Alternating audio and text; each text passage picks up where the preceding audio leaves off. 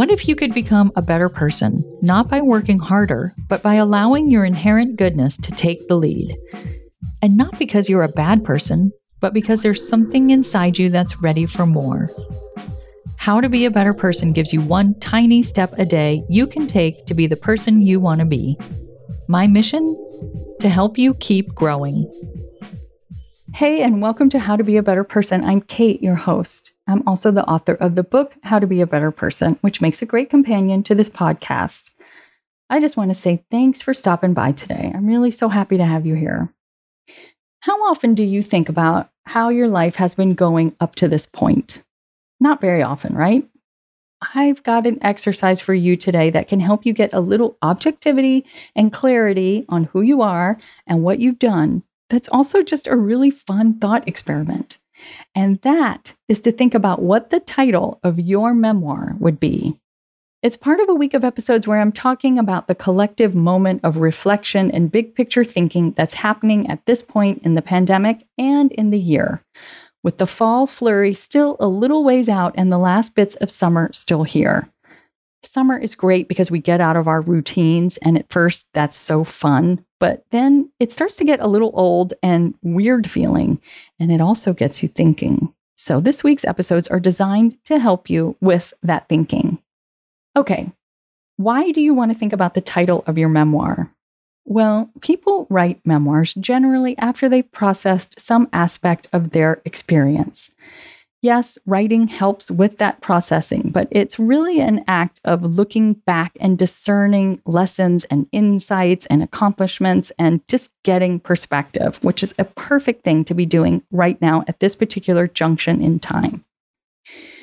Mary Carr, who is one of my favorite memoirists and who teaches memoir at Syracuse University and wrote the book, The Art of Memoir, has a quote that where she says, I once heard Don DeLillo quip that a fiction writer starts with meaning and then manufactures events to represent it. A memoirist starts with events, then derives meaning from them. So thinking about the title of what your memoir would be helps you derive meaning from what you've experienced up until this point. I'm not suggesting that you have to sit down and type your way through all the meaningful events in your life in order to arrive at some new insights about yourself. Thinking about what the title to your memoir would be is a fun little shortcut. It can help you see what your own biggest themes are, what matters to you, what you want others to know about you, and how you see yourself. If this is a moment of thinking about who we are and our place in the world, thinking about the title of your memoir can help you do it. The title, of course, is considerably shorter than the memoir itself. Also, the title of any book conveys what the book is about and also captures the imagination. So thinking about the title of your memoir can help you see your life as a work of art, something you've created and not something you're just bumbling through. And because a memoir is about your life, the title of your hypothetical memoir says something about you that can help you understand yourself. And if you choose to share the title of your memoir, your imaginary memoir, with somebody else, communicates that to other people too. I'm going to share a few prompts that will help you think about what your hypothetical memoir title might be right after this break. Welcome back. Okay, how can you start to think about what the title of your memoir might be? The first place to look is a specific incident or place that has informed your life and or your worldview.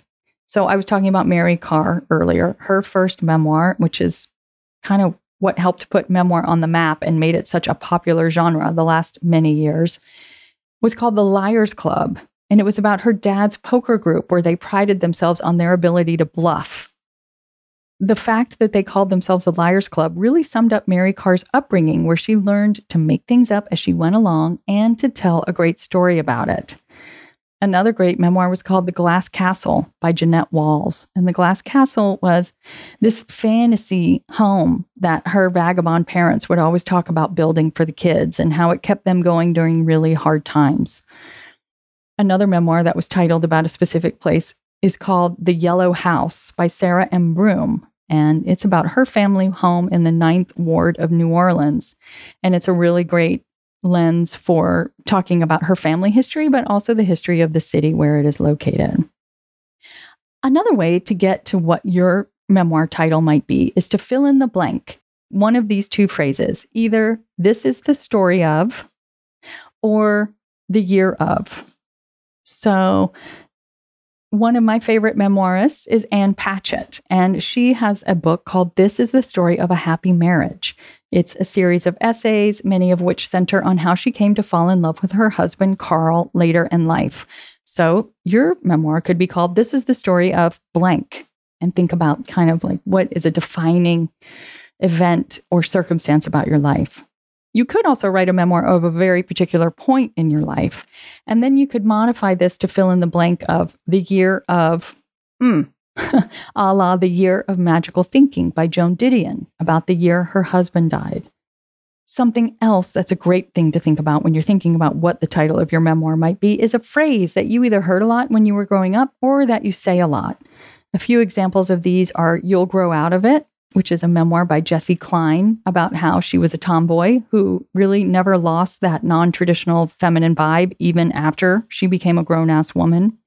Just Kids by Patti Smith. She tells a story about how she and Robert Mapplethorpe were hanging out in lower Manhattan somewhere, and they were talking about how they wanted to be artists, which they went on to do quite successfully. But an older couple saw them and said, oh, don't mind them, they're just kids. Another memoir that was given the title of a phrase that the author heard a lot is Oh, the Glory of It All by Sean Wilsey, which is something that his mom, who was kind of mentally erratic, shall we say, always said when he was growing up, despite the fact that his existence was kind of falling apart all over the place and there wasn't a lot of glory to be had.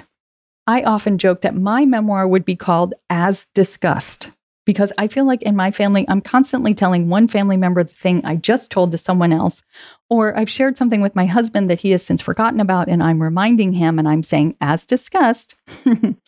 I also make that joke because I have a fear of telling the same stories over and over and over again. It's more of a joke than what I would actually call my memoir, but it's also kind of funny for me to think about.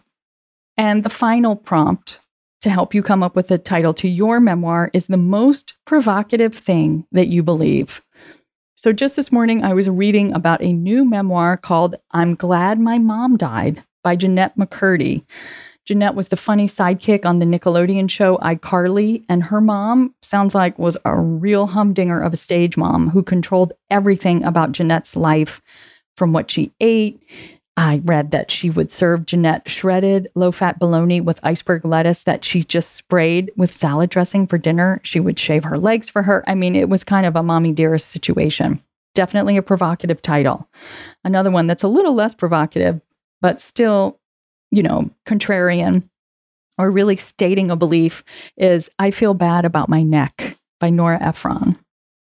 So those prompts again for figuring out the title to your own memoir and getting some perspective on you and your life are a specific incident or place that has shaped you. You can finish the phrase, this is the story of, or a year of. It could be a phrase that you heard a lot when you were growing up or that you say a lot. And the most provocative thing you believe. I hope you'll have fun with something.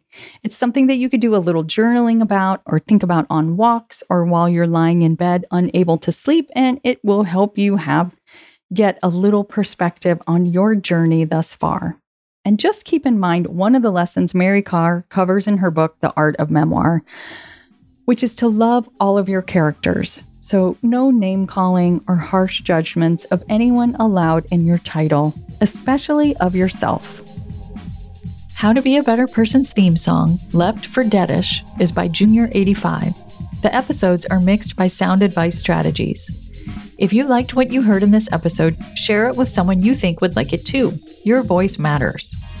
Also, How to Be a Better Person has an official newsletter that sends the past five episodes and a well-chosen meme to your inbox every weekend. Sign up at Be A Better Person Podcast dot com and click on Get Podcast News. I also love to hear from listeners. I mean, I love it. Send me an email by clicking on the Contact Kate button at Be A Better Person Podcast dot com, or you can tweet me at Kate W. Hanley, don't forget the W, or find me on Instagram at Kate Hanley Author. I look forward to connecting with you.